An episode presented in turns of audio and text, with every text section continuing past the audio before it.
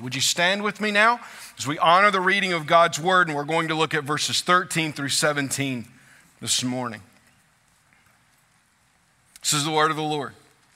Paul writes, But we ought always to give thanks to God for you, brothers, beloved by the Lord, because God chose you as the first fruits to be saved through sanctification by the Spirit and belief in the truth.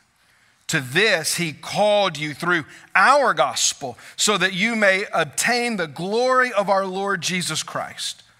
So then, brothers, stand firm and hold to the traditions that you were taught by us, either by our spoken word or by our letter. Now may our Lord Jesus Christ himself and God our Father, who, who loved us and gave us eternal comfort and good hope through grace, comfort your hearts and establish them in every good work and word. Let's pray together. Father, we thank you this morning for the gathered body of believers. How edifying it is to speak psalms, hymns, and spiritual songs to one another as we worship our good God and King. We thank you, God, for your word to us. Let it pierce our hearts. And let us find encouragement and hope and rest in it today. Father, we pray for uh, our church as we once again partner with the Bair Foundation this Christmas. We pray, God, that we would be generous in, in our giving, in how we love these foster parents and these foster children. We thank you, God, for providing this opportunity to us yet again to show the gospel of Jesus Christ in this way. I thank you, God, for a church that loves all people and gives special support to those in need. We pray, God, now that you would bless our time in your word, and we ask in Jesus' name. Amen. Would you be seated? This morning's sermon is entitled The Saving Work of the Lord.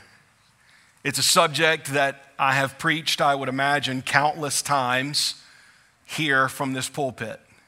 It is the most common subject in the New Testament. And as if you're new with us, the, the way that we approach the scriptures here on Sunday mornings is we pick a book of the Bible and I preach it. Word for word, verse by verse, chapter, paragraph by paragraph, chapter by chapter. And over and over again in the writings of the scriptures, we're reminded of the saving work of the Lord. And you may wonder why preach this same subject over and over again? Well, I'm reminded of, or would like to ask you a question to answer that one. Husbands, how many times have you told your wife, I love you? Wives, same question. How many times have you told your husband, I love you? Children, how many times have you told that to your parents? Parents, how many times have you said that to your children? Many of you know I was out last Sunday, and the reason that I was out was Christy and I were celebrating our 20th wedding anniversary. I know. So the... now, some of you have pantry items that are older than that. But 20 years is a pretty long time to be married. So I, I did the math. A conservative estimate is I've told my wife, I love you 15,000 times since we got married. I actually did the math. That, that's two times a day for the last 20 years. It's probably more than that, 15,000 times. Why in the world? I mean, I committed myself. I'm a man of my word. She's known me all this time to be a man of my word. Why would I constantly want to remind her that I love her? Because we are people who, we're people that are often prone to doubt. And I don't think my wife has ever actually doubted my love for her, and I've never doubted her love for me, but it does our hearts good to be reminded of these things. And I think this is why the authors of Scripture so often give testimony to the saving work of the Lord, to people who know it who have experienced it. And it's why we should come to the text when we when we see texts like this week after week sometimes because we need to be reminded of just how good the saving work of God is. Just as we need to be reminded that our loved ones love us and that we need to remind them that we love them. God, through His Word, points us time and again to his marvelous work of salvation. His work, not ours, his. What he accomplished through the death of his son on the cross so that we might find life. So maybe you're here today and you say, Pastor, you've preached countless sermons on the saving work of the Lord, which means I've heard countless sermons on the saving work of the Lord. So let me just think of something else for the next few minutes. I would encourage you don't do that. Open your hearts and your minds to be reminded again of just how good our God is and how he has saved us and the assurance that comes with that truth. First, thanksgiving for the saving work of the Lord. Paul begins this section in verse 13 by stating, But we ought to always give thanks to God for you, brothers beloved by the Lord, because God chose you as the firstfruits to be saved through sanctification by the Spirit and belief in the truth. Paul is here writing about the holistic picture of salvation. It's why he talks both of salvation and belief in the truth. This is both the moment of regeneration, that saving faith, that we come to the understanding of our own need for Jesus and our desperate need for forgiveness in the eyes of God and being made right by the power of the Holy Spirit, where death becomes life and hard hearts become hearts of flesh, but also sanctification in the Spirit, that ongoing process of putting off sin and putting on Christ. Later in this text, Paul's going to write about glorification, looking forward to our hope in Christ. So he has not just one aspect of, of salvation in mind here, but he has the whole picture in mind when he says we ought to always give thanks to God for this. Now, it's very common when we're reading uh, the New Testament epistles, most of which written by the Apostle Paul, to read a thanksgiving, but it's odd to read it at this point in the letter. As we've explored other letters, like we did previous to Second Thessalonians, First Thessalonians, we saw a thanksgiving from Paul, just as we saw a thanksgiving in this letter at the very beginning. That was the common form of writing in the day, that there would be a blessing or a thanksgiving at the beginning of the letter, whether it was a religious letter or not. And Paul continues that form into these epistles to the church. Then he has already written about another subject, but returns to thanksgiving. So this is out of the ordinary somewhat. And because it's out of the ordinary, should make us sit up and think for a moment why? Why is Paul calling, or why is Paul expressing this kind of thanksgiving and thereby calling us to join him by saying we ought always to give thanks to God for you because of what God has done through you. We're reminded in the text today that for those who are in Christ, we should live in a constant state of thanksgiving for what Jesus has done for us. It's, I didn't plan this to be the week of Thanksgiving. We pick books and preach through them. But here we are, a, a week where in our culture, people will give thanks and they will give thanks for lots of things stuff that we have, blessings that we've experienced, most often material, good health, safety, and security. But I wonder, will we, as the people of God, give thanks above and beyond everything else for that very fact that we are what Paul writes here brothers and sisters beloved by the Lord, chosen by God? To be a part of His church. Can I tell you that above everything else you have to be thankful for this week, you should be thankful for that above everything else you have to be thankful for in your entire life, Christian. You should be thankful for this. We should join in with the apostle and say, I am going to always give thanks because of what God has done in us. The saving work of the Lord should generate a hearts of thanksgiving that are always focused on Him. Now, notice what he says after he calls them beloved brothers by the Lord, he says, Because God has chosen you, and the ESV is which I preach out of, the English Standard Version translates it, you as the first fruits to be saved. And some of you probably have Bibles that translate it that something along the lines of that God has chosen you from the beginning. The reason that there is a difference in translation is because there is a textual variant in the ancient manuscripts. Now, what we have in our English Bibles are translations of ancient manuscripts. You know this to be true. And in most cases, something like 99.6% of the time, the ancient manuscripts always agree.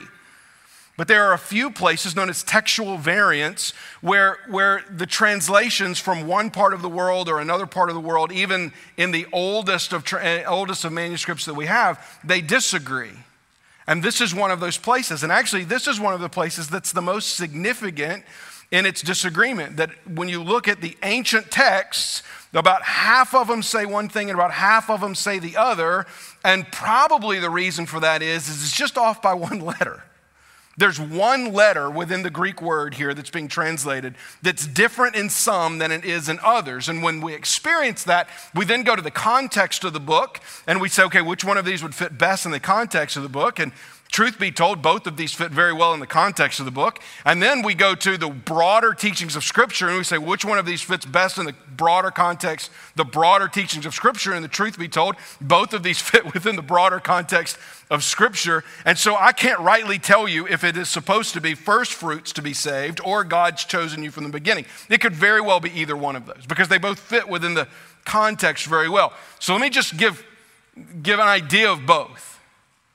That if Paul is saying what was translated here in the in the ESV, because God has chosen you as the first fruits to be saved, what he is giving thanks for is the saving work of God amongst the first generation of believers in Thessalonica.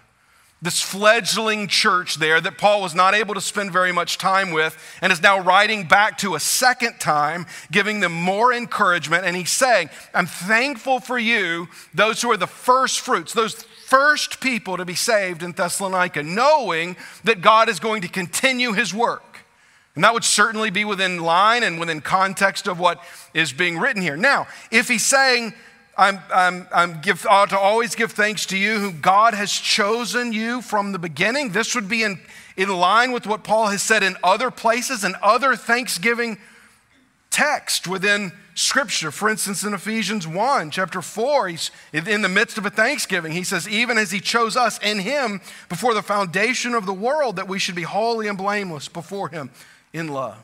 So, Paul is either talking about the pre creation choice to save his church or the first generation of new believers in Thessalonica, both of which fit the context of the book and the doctrines of Scripture.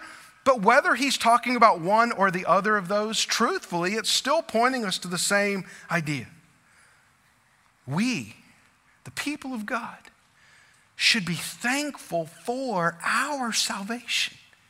We should not take for granted that God alone did the work, causing us to be born again, giving us new life so that we might be saved.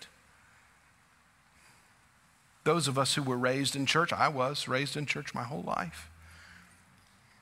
Can I just be honest before you? It can be easy sometimes for us to take for granted the truth of the gospel message.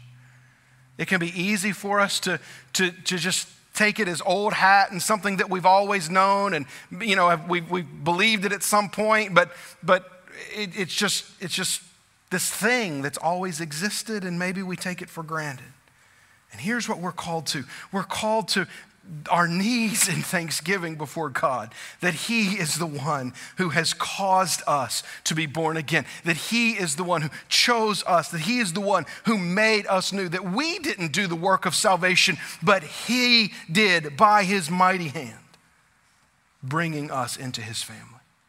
Paul continues in verse 14. He writes, To this, he called you through our gospel so that you may obtain the glory of our Lord Jesus Christ. Here we have Paul completing this idea of, sanct- uh, of salvation, that salvation is past tense, that, that moment where you come to faith in Jesus, it's present tense, it's sanctification by the Spirit, putting on Christ, putting off sin, but it is also obtaining the glory of the Lord Jesus Christ that one day we will be like him. Paul says that God has called you, called you to this. Then he says, through our gospel. You say, wait, is, isn't Paul being a little selfish here? Is it his gospel or is it the gospel of Jesus? Well, we take what Paul is saying here. He's saying it's the gospel of Jesus that we proclaimed to you. So, not only should we be thankful, church, for the saving work that God has brought about in our lives, we should also be thankful that someone told us about it. That some faithful saint of the Lord took the time to instruct you in the true saving knowledge of Jesus. Paul kind of paints this picture for us in Romans chapter 10. He writes this For with the heart one believes and is justified, and with the mouth one confesses and is saved. For the scripture says, Everyone who believes in him will not be put to shame. For there is no distinction between Jew and Greek, for the same Lord is Lord of all, bestowing his riches on all who call on him. For everyone who calls on the name of the Lord will be saved. How then will they call on him in whom they have not believed? And how are they to believe in him in whom they have never heard? And how are they to hear without someone preaching? And how are they to preach unless they are sent? As it is written, How beautiful are the feet of those who preach the good news. But they have not all obeyed the gospel, for Isaiah said, Lord, who has believed what he has heard from us? So faith comes from hearing, and hearing through the word of Christ. So God author and perfecter of our faith, the one who accomplishes his work of salvation in the life of all who believe, also uses faithful brothers and sisters in Christ to proclaim the good news of Jesus to those who are still dead in their trespasses and sin, so that they too might experience the glorious salvation of the Lord. Are you thankful for that today, my friend? Who was it that shared the gospel with you? For many of us in here who grew up within the church, it's likely some unnamed man or woman who faithfully taught in children's Sunday school some decades ago. A mom or a dad who instructed us from childhood in the good news of Christ. For others, it was a faithful friend who prayed for you, a family member who loved you during dark and deep times of your life, that, that never let you go, that never gave up on you, that continued to love you and continue to pursue you with the gospel. And one day, the Holy Spirit made your heart new. Whatever your testimony of faith is in here today, Christian, my, my question is the same. Are you grateful for the person who shared that with you? Are you thankful that someone continued generation after generation later from Paul to share the good news of Jesus so that you might believe. And then my question would be this Is anyone thankful for you for that? Is there anyone today who would look at you and say, I am so thankful that Ryan shared the faith of Jesus with me. I am so thankful that, that this person in, that, that I pursued or that I taught or that you taught. Would anybody be thankful for us? Are we carrying on this same work that the Apostle Paul and his mission team carried out? Are we doing the work of proclaiming the gospel to people so that more and more might believe? If not, why? I'm so grateful that we are a church that believes the gospel, desires to proclaim the gospel to the ends of the earth but I'm not foolish enough to believe that everyone in here is engaged in that task to the fullest extent that we could be. So, not only should we be thankful that someone told us, that thanksgiving should drive us to tell others about what God has done for them. Number two, standing firm in the saving work of the Lord. So, Paul has called us to thanksgiving this reminder of being thank, thankful for the saving work of God and gospel proclamation that brought us to that saving faith. And now he says, So then, brothers, so then, church of God, stand firm. You're thankful because you're in the church of God. So now, as the church of God, stand firm and hold to the traditions that were taught by us either by spoken word or by our letter. So, the instruction, the imperative that Paul gives to them is to stand firm that we're not going to waver, that we're not going to wobble, that we're going to plant our feet firmly on the foundation of the gospel of Jesus and say, as Martin Luther did, Here I stand, I can do no other.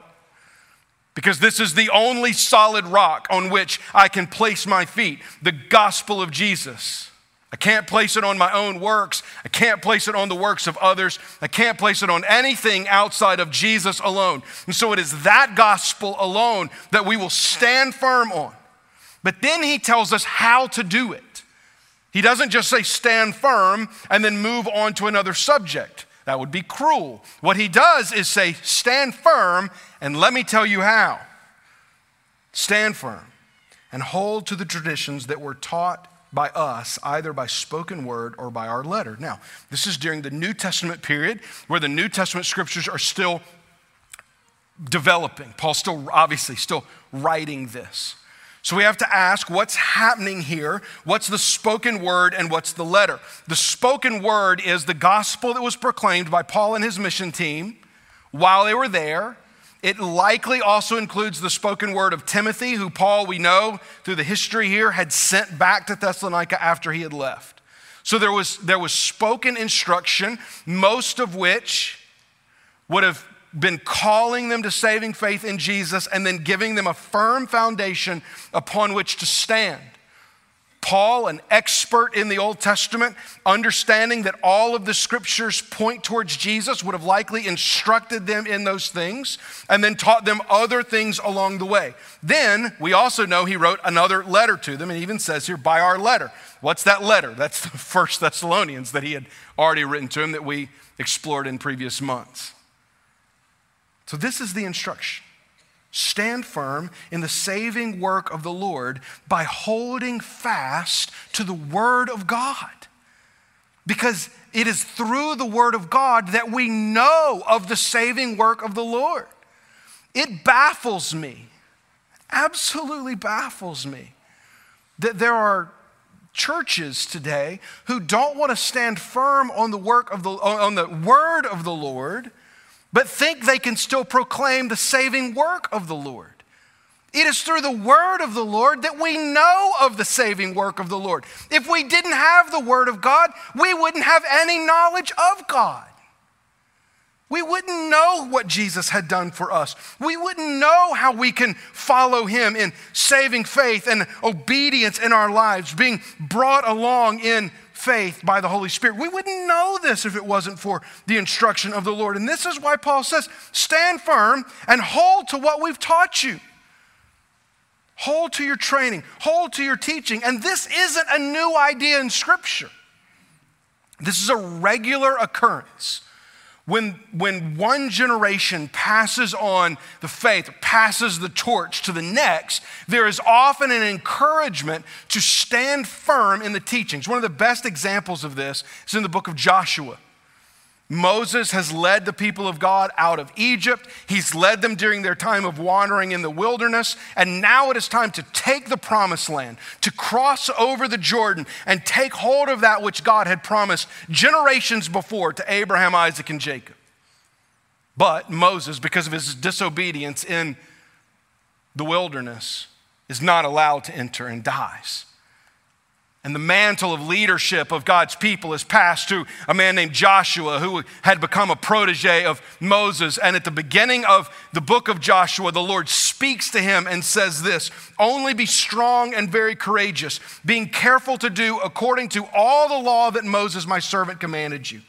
Do not turn from it to the right or to the left, that you may have good success wherever you go. This book of the law shall not depart from your mouth, but you shall meditate on it day and night, so that you may be careful to do according to all that is written in it. For then you will, then you will make your way prosperous, and then you will have good success. Have I not commanded you? Be strong and courageous. Don't be frightened, and do not be dismayed, for the Lord your God is with you wherever you go.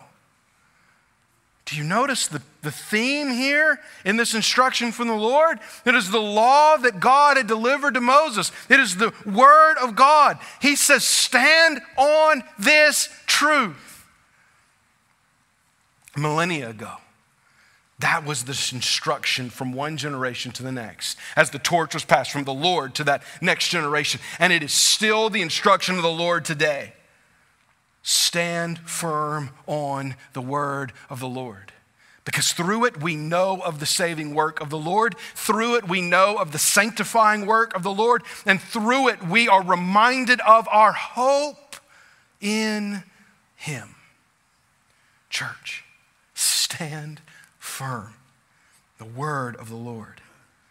Because by it we know what God has done for us. Number three, finding comfort and hope in the saving work of the Lord. Verses 16 and 17 read Now may our Lord Jesus Christ Himself and God our Father, who loved us and gave us eternal comfort and good hope through grace, comfort your hearts and establish them in every good work and word. There are two soothing balms that are applied to our soul here as we consider the saving work of the Lord. We're thankful for it. We're called to stand firm in it. But then the Apostle Paul says we also find comfort and hope in our reminder of it. First, he talks of uh, eternal comfort. Eternal comfort is an interesting word pair. We often think of comfort as something we need in the temporal, in the moment when we receive bad news, when we have a bad diagnosis, when we're not feeling well, when things aren't going our way. We need someone to put their arm around us and comfort us. And that is some kind of temporal comfort. And we all need that at some point in our life. We all need encouraging words. We all need loving words. We all need people to help us during temporal moments. That is not the kind of comfort that Paul says here, which is why that he says who loved us and gave us eternal comfort. By saying that the comfort that comes from the Lord is eternal, he's contrasting it with the temporal sufferings of this world. And there are, and will be, as long as we are in this flesh, temporal sufferings in this world. If you're here today because you think Christianity is going to make everything go your way, I have very disappointing news for you. It's not. Actually, the Bible seems to promise the exact opposite of that. That as we follow Christ, we invite persecution and we invite suffering and we invite the refining fires of the Lord into our lives. But the, script, the, the authors of Scripture always view these things as temporary temporary trials, temporary suffering, temporary persecution, moments of affliction that are fleeting. Paul here says that the comfort that comes from the Lord is eternal, it never goes away. We will always have it. We can always turn to Him. When we think of the saving work of the Lord, it is always something that we can rest on no matter what is happening in this world. We know this God will comfort us, and His comfort isn't but for a moment, it is for all eternity. The rest that we find in Him is far greater than any suffering that we could experience for a moment in this world. Be comforted in Jesus today, my friend.